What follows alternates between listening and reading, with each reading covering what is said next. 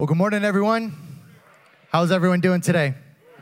Good, good. Hey, my name is Joe, and I'm the youth pastor here at City Church. And, thank you. Oh, hey. Oh, all right. Well, thank you. I'm so excited to be here. Man, I'm always honored and privileged when I get to share the stage on Sunday morning with Pastor Eugene. And we're in our week 3 series called It's Not What It Looks Like. And thank you all for joining us this morning. And if you're tuning in online, thank you so much for tuning in. Pray that God blesses you at your home or wherever you're logging in online this morning. And City Church, for all of our first-time guests, can you just put your hands together? Let's welcome them together. Thank you so much.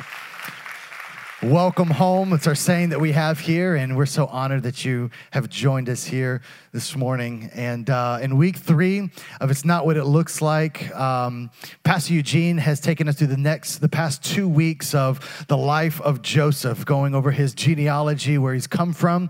And then last week, we left Joseph with the cloak of many colors, and he was in the pit, and he's just been sold into slavery. But it's not what it looks like. And I've enjoyed this journey thus far, and I'm really excited to dive into what God has placed in my heart for you this morning. And this morning, as I was praying for you, I was just really excited because there's a word that's been stirring in me for you that is a trivial word, but it's something that could be hard to execute if we're not careful. You ever heard something in life that was easy to understand but hard to apply? That's the concept that we're going to go over today. This is going to be easily understood, but it's the individuals that apply it to their lives that are actually going to be able to take their next steps this morning. And I know that's everybody in this room. I know that's everyone here. And so I want to dive right into it because we've got a lot to cover. We've got some things that we need to address about the life of Joseph. And so if you'll turn into your Bible to Genesis chapter 39, it's where we're going to pick up our story. And in verse 1, this is where we pick up the story of Joseph. And it says this, it says, "Now Joseph had been taken down to Egypt. Potiphar, an Egyptian who was one of Pharaoh's officials, the captain of the guard, brought him in from the Ishmaelites who had taken him there." Now in verse 2, it begins with this, that the Lord was with Joseph. Now, whatever you have to do in your Bible, select it on your phone, highlight it, put a star by it, whatever you need to do, I need you to make this known in your Bible, that the Lord was with Joseph, because we're going to go back to this phrase a few times in chapter 39, because you'll see that in Joseph's transition, God is with him. And this is really important to see here, okay? So the Lord was with Joseph so that he prospered, and he lived in the house of his Egyptian master, and his name was Potiphar. And as we continue, it says, when the master saw that the Lord was with him, the Lord gave him success in everything that he did. In verse 4, Joseph found favor in the eyes, and he became his attendant. Potiphar put him in charge of his household, and he entrusted to his care everything that he owned. And this is really interesting because Joseph, as we say, went from the pit to the palace, and he's in second command of Potiphar's household. And you would think that Joseph has arrived to the destiny that God has planned for him, but it's not what it looks like. You would think that Joseph has arrived, and maybe you're in this room and you've been a season in your life, and you've said, "I have arrived," only to be met with difficulty in your next season, and you've been knocked off the mountaintop. I don't know if you've ever been there, but I've been there before, where everything's going great, then all of a sudden we get a bad report from the doctor, or something tragic happens in our lives, or something happens, and then we just feel defeated and knocked off our mountain. Has anyone ever felt like that before? I know I have, and I felt like that many times. And Joseph is experiencing something that is going to change the rest of his life. And I've entitled this message, "It's Not Fair." It's not fair.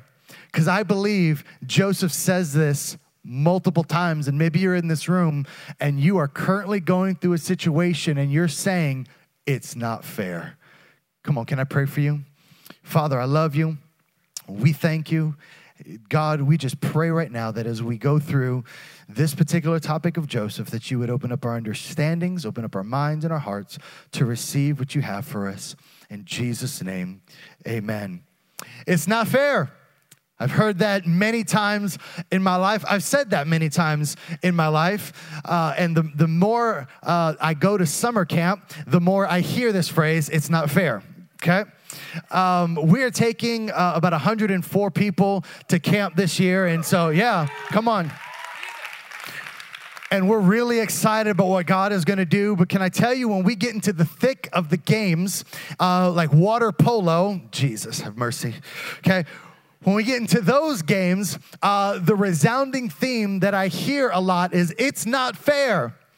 And when I hear who it's coming from, it's the students that are saying it's not fair because the referee missed the call, it's not fair, or the other team is cheating, or something happens, and they say, it's not fair. And the moment that I hear them say that, I begin to see how it affects their attitude, and you know what? They retreat into their feelings and their emotions of anger and offense because something just happened, and it's not fair. And it distorts their perspective. It distorts our teamwork because now we're not focused on competing and winning. Now we're focused on anger and that person did me wrong. And this is not fair. And then we just sulk. And when we sulk, we tend not to win.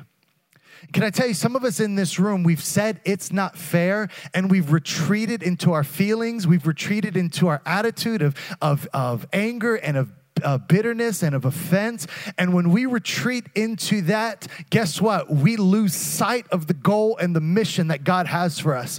And we are winners in Christ. We are meant to win. Why? Because we serve a Savior who has won. So because he has won, we win. But how many times do we say in life, it's not fair, and then we retreat and we, oh me and oh my, and I don't know what's going on right now, and then we lose sight of what God really wants to do in our lives. I believe in this transition in Joseph's lives, he said a couple times, this is not fair. But let's see how Joseph handled the unfair situation that he is about to go through.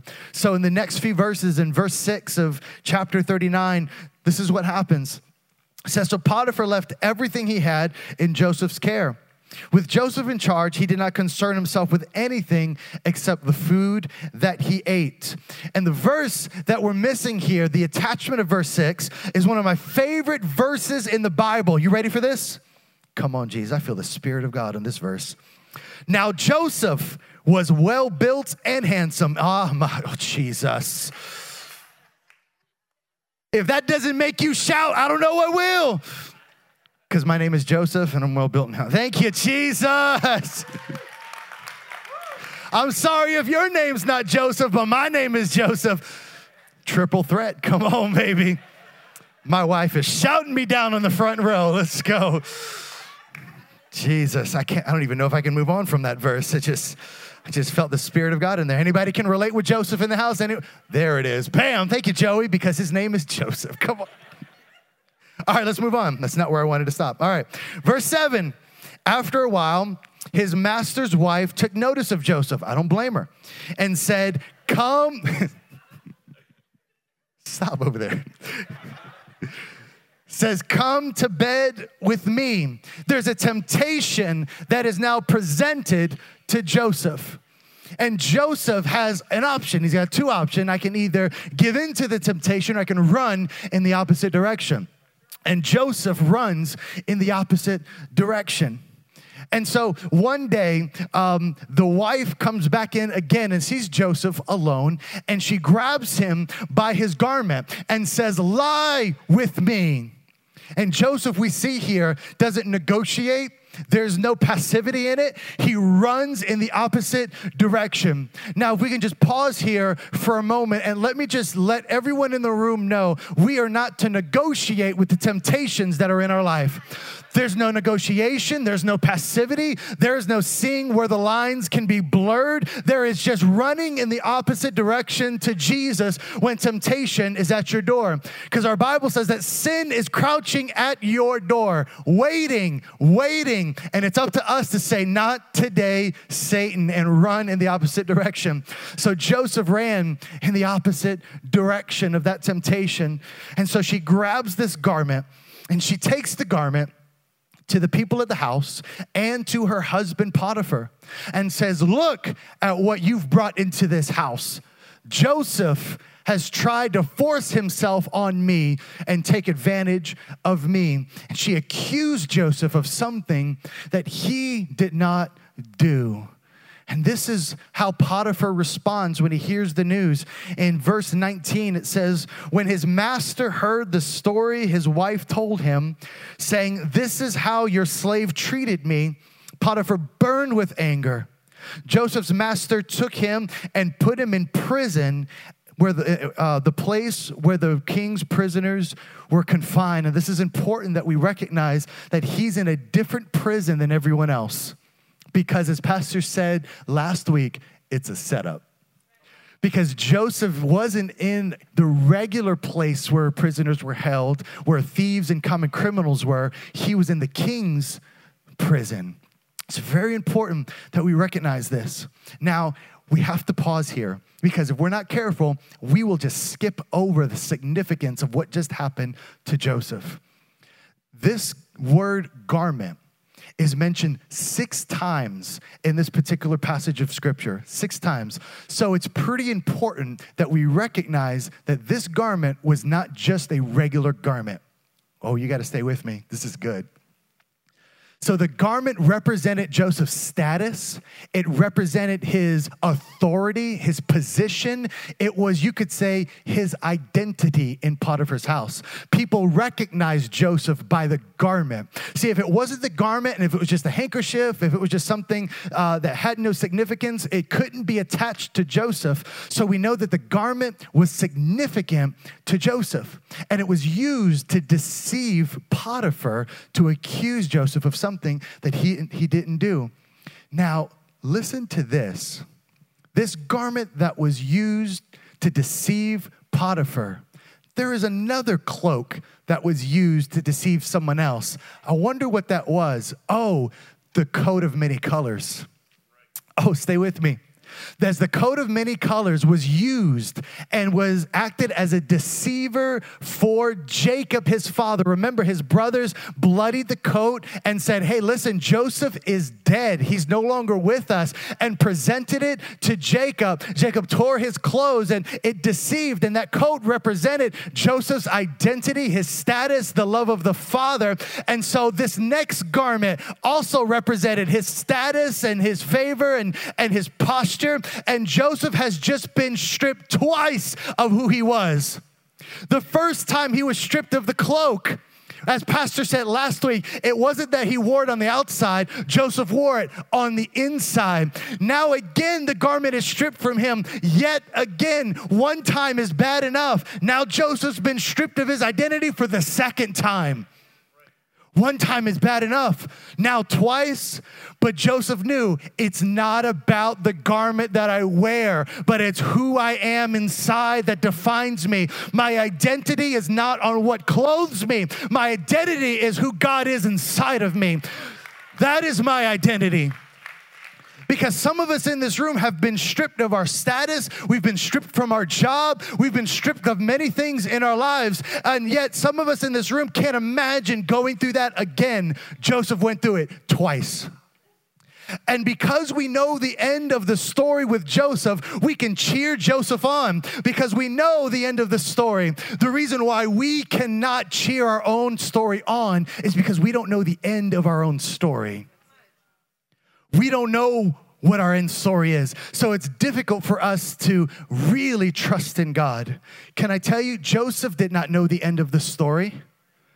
We know it. Joseph didn't. He's walking through this, not knowing or understanding why he is going through what he is going through. Ladies and gentlemen, your identity is not found in your family. It's not found in your marriage. It's not found in your kids or your finances. It's not found in that. It's found in God.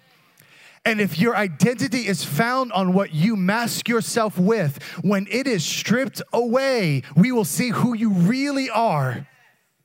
And can I tell you, that is why we need to know who we are in God. Because things will come and go, but our God will stay forever. He'll never leave us. He'll never forsake us. See, I told you this thing was trivial, but it's going to be hard for us to apply this to our lives because many of us have been stripped of things and we're broken and hurt and we're leaning into offense, but our God says, hey, it's not what you cloak yourself with that'll get you by. Won't you wear the cloak on the inside? That was a phenomenal word from our pastor last week. Wear your identity of who God says you are. Can I tell you, just for me personally, if I'm Joseph, I'm never wearing a cloak or a garment again. I'm like, give me a button-up shirt, give me some jeans. Like, you ain't pulling anything else off me for the rest of my life. I'm wearing something that's fitted. I'm not getting anything that's blowing in the wind so somebody can snag me. The devil is a liar. I'm not doing that. Come on, I believe Joseph was going through some of the worst experiences of his life here. But listen, it's not what it looks like. Listen to verse 21. It says this, the Lord was with him. This is the second time we've seen this phrase in the transition of Joseph's life. The first one, he was sold. The second one, now he's in prison. But it says that he's with him, and he showed him kindness and granted him favor in the eyes of the prison warden. So the warden put Joseph in charge of all of those held in the prison, and he was made responsible for all that was done there. Listen to this.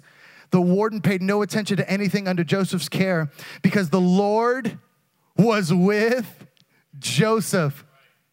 3 times we hear in Scripture that the Lord was with Joseph. There's significance in things repeated in Scripture. So let me help you understand this for a moment. Whenever anything is repeated 3 times in Scripture, it means completeness or wholeness. So in other words, the Lord was completely with Joseph. He wasn't partially with Joseph. He wasn't kind of with Joseph. He wasn't surrounding Joseph on the outskirts. He was with Joseph the entire time, completely, fully. God is with you completely and fully. No matter where you think you are right now, he's with you. He's with you. And when God is with you, you will find favor wherever you go. You don't have to force the door open. You don't have to negotiate your way to the top. Joseph didn't say a word when he got in prison. He didn't say a word to the prison guard and say, hey, listen, do you know who I am? He said, I served with Potiphar. I was second in command. He didn't say a word. His character led the way. See, my pastor told me this a long time ago when I first got here. He said, your charisma will take you places, but your character will keep you there. Your character will keep you. And Joseph's character put him in places that his charisma could never take him. And we are so fixated on how well we speak. We're so fixated on our degree and who we know. And God is not worried about any of those things. He's worried about your heart. He's worried about who you are, not what you clothe yourself with, but who you are on the inside and who he says you are this morning. Joseph was faithful in every season. Regardless if he was in the palace or the prison, he was faithful in every season of his life. Remember, he's in the king's prison because though he's in prison, it's not what it looks like. This is a setup. And we don't realize that what we're going through is a setup. But listen to this. In chapter 40, verse 1 through 4, I'm going to paraphrase. Is that okay? So a cupbearer and a baker, they offend the king of Pharaoh, okay? The king of Pharaoh. They offend the king who is Pharaoh, okay? And when Pharaoh gets offended, he don't like that. So he sends people to prison. He's like, you hurt me, you're gone. Okay, so he sends them to this prison. It just so happens that they get placed in the same prison where Joseph is, and Joseph is responsible for overseeing the cupbearer and the baker in this particular prison. Now, is this a coincidence or what? Okay? This is crazy, right? Like, Jesus. Joseph doesn't know it's a setup. He doesn't know, but he stays faithful. It's really important in this room this morning that you may feel like it's a setback, but you must remain faithful because it is a setup. You must remain faithful. Remember, this is trivial, but it's hard to apply.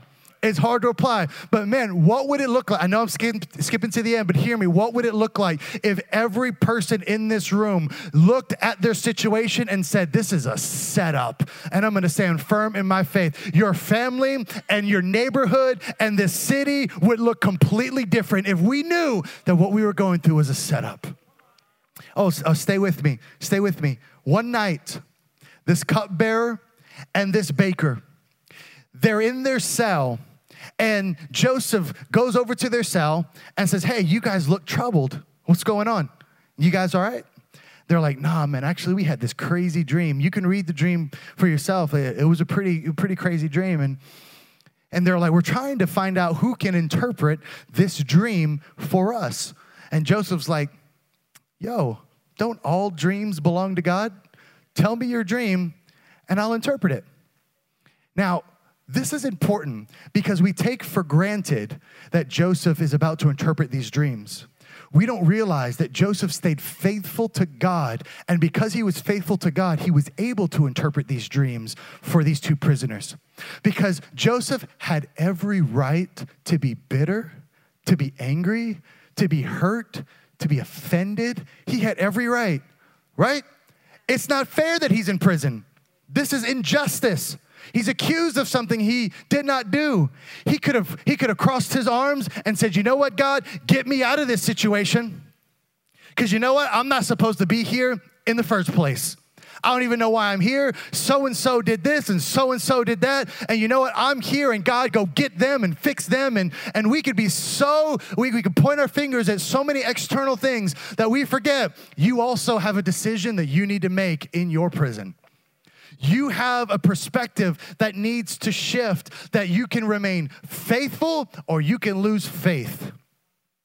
And it may not be fair, but you must stay faithful. It may not be right, but you must continue to have hope in our God. Can you imagine if Joseph stayed hurt, offended, broken?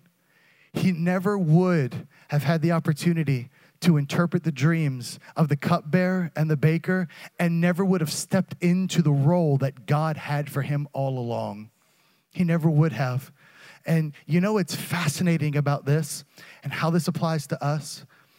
Joseph had two people that were in prison with him, and the people in prison with him were looking for someone to interpret their dreams for them. They were looking for somebody that had giftings in order to release them from their prison. How many of us in our prison, in our hurt, in our defeated posture, have people in our prison with us that are looking to us to use our gift to release them from their bondage? But we're so fixated on what we're going through and our hurt and our offense that we miss the person that's next to us, that's looking to us to say, I need someone to use their gift to release me from this prison, because we want to be released first from our prison, then we'll go back and release them. No. That's not how it works. When Jesus saved the world, he had to die first in order to save the world. For you and me, sometimes we will not be released from our prison, but that doesn't mean that we need to shut up. That doesn't mean that we need to cower back. We need to say, God, I'm going to be faithful in this time of unfairness because there's an employer. My kids need me to stay faithful. Oh, come on, somebody.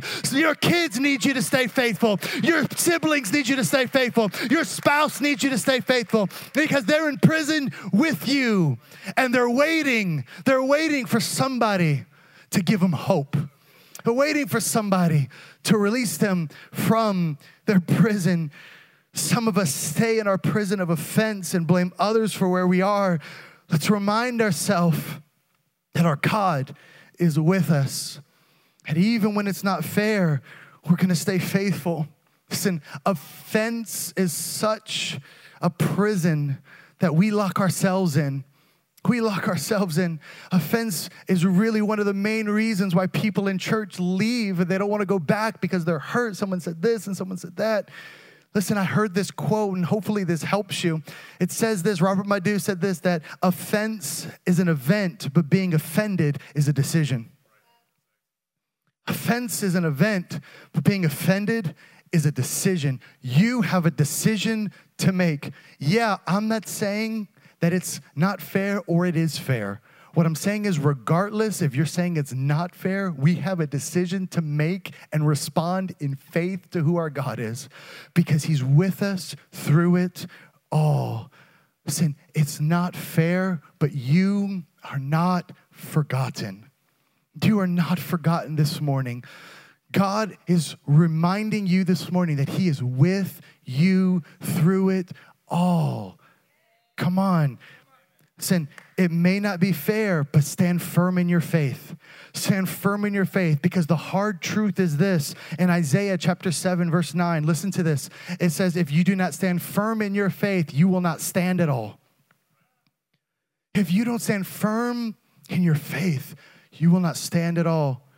See, we have false foundations in our world because, again, we use our foundation for our kids, and I'm standing firm on my business. I'm standing firm on my finances, and that's my security. I'm standing firm in my relationships, but those things come and go. But faith will never leave you. It will stay by your side when we activate that faith. Listen, too many times in church when we put our foundation as materialistic things and then things get rocky, we fall to the ground. That's why we don't put our faith in money. We don't put our faith in those things. We put our faith in our God so we can stand firm through it all. And if we don't have faith to stand firm, as Scripture tells us, we will not be able to stand at all. But the good news is we have someone that we can relate to. We have someone who was done unfair things to. Injustice surrounded him. Matter of fact, he was beaten and he was bruised. He was whipped. He was crucified. He was murdered. And you know what? That was all not fair. But he still decided to go to the cross for you and me so that way we could be forgiven of our sin. His name is Jesus. We have a high priest that can relate to us in our weaknesses. When we're on the mountaintop, in the valley low, he is a constant in our lives. We can relate to him because he stayed faithful in times of unfairness when he had every right to say, hey, angels, come get me off this cross. This is not right. But he chose to stay because of you and me. At this point in life, Joseph is trying to wrap his head around, why am I still in prison? He's interpreted the dreams of both the cupbearer and the baker. And the dream that he interpreted for the cupbearer favored the cupbearer. He said, listen, you're going to be in Pharaoh's house in the next 3 days. All is good with you. But listen to what Joseph says in verse 14 and 15. It says this, but when all goes well with you, remember me and show me kindness. Mention me to Pharaoh and get me out of this prison.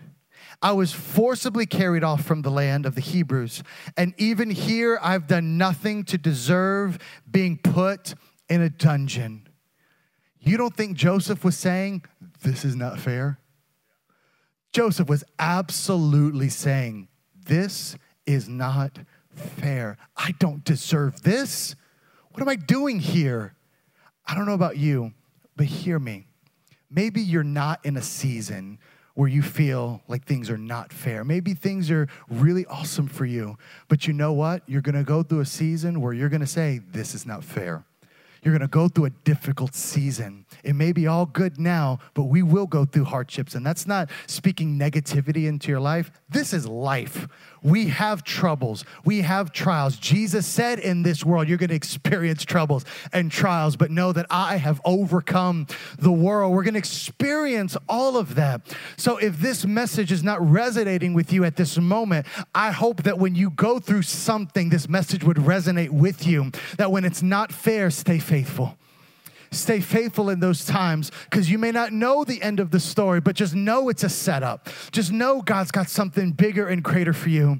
Listen, when I did security for a few years in my life, I did not like it at all, okay?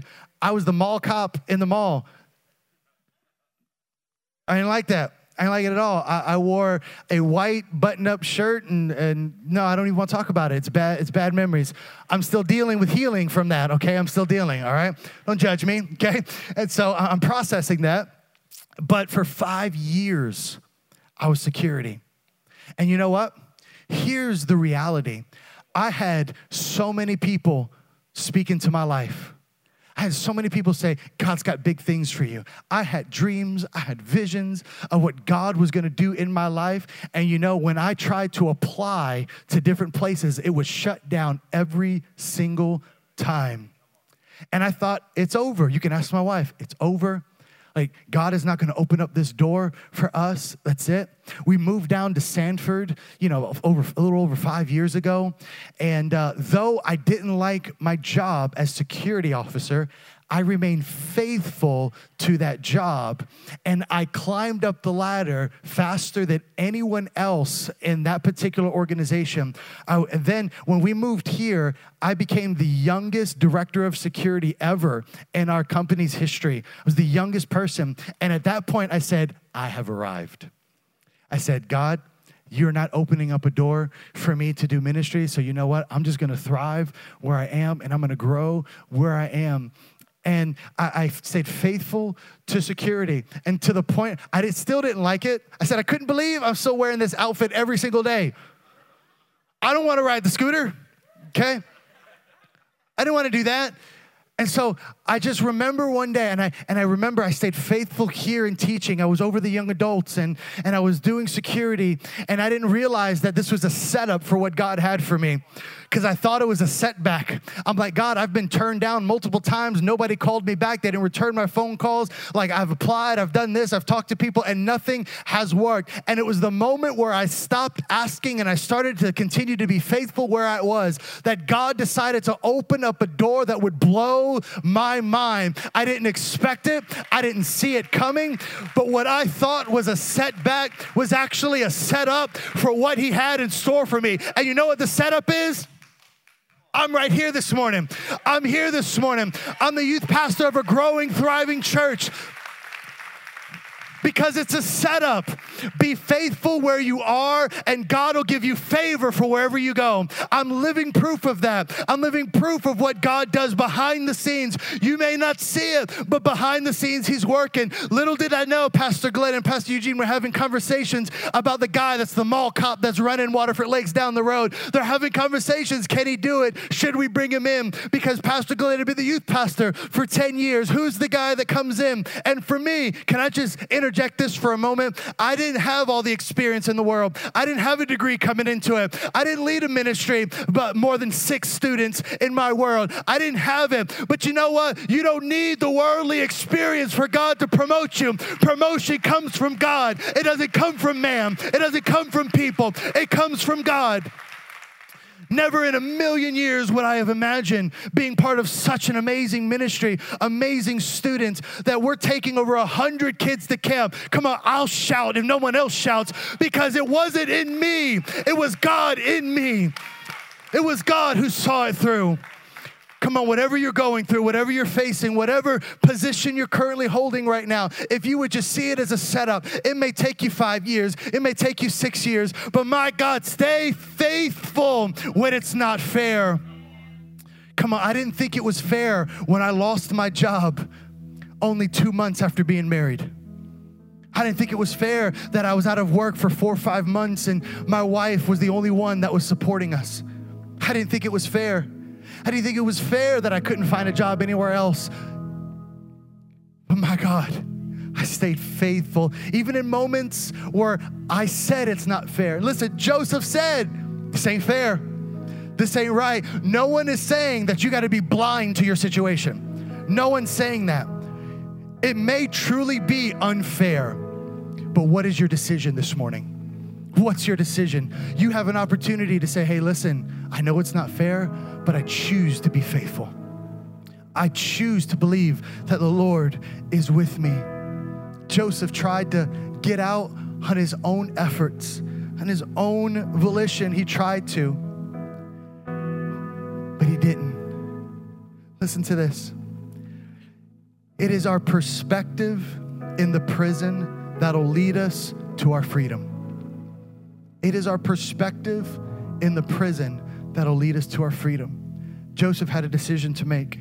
I can sit here and sulk, or I can believe God that he's going to work it out. He can work it out. See, in this moment, Joseph was not seeking the position. He was not seeking the title. He was just seeking the face of God. In this room, listen, it may not be fair that you're not yet in a relationship. It may not be fair that you've tried to have kids and it just hasn't worked out. It may not be fair that someone else got that promotion and you didn't get it. You've been overlooked. It may not be fair that your kids are not really being developed the way that you want them to be developed. And it may not be fair. But can I tell you, and this is important, and we do have to stop comparing our lives with someone else's life. Because when we get into the dangers of comparing, we start sinning because we start coveting somebody else's blessing. And for us, we need to be content in where we are and that God will see us through this. It's how we respond in the season that will determine our setup for the next season. Don't be so hasty, ladies and gentlemen, to get through this season. This season has more value to it than you know. Say, how can this difficult season bring value to me? The reality is, we do not grow the most on the mountaintop. We grow in the valley. If you really want to grow, you're in the valley. And in the valley, you're not comfortable. In the valley, there's no shelter. In the valley is where it's difficult.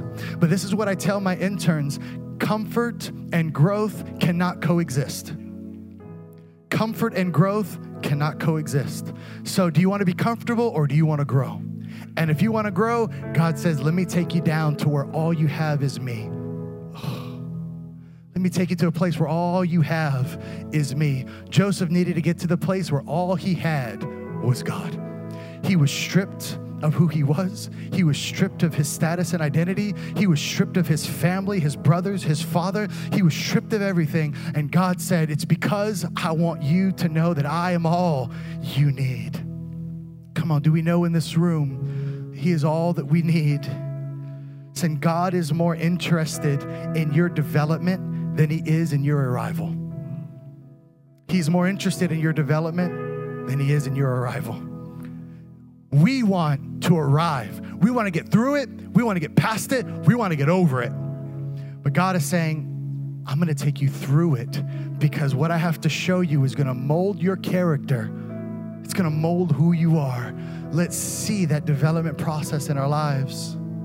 You know, when he told the cupbearer, remember me, listen what happens. It says in chapter 40, verse 23, it says, the chief cupbearer, however, did not remember Joseph. He forgot him.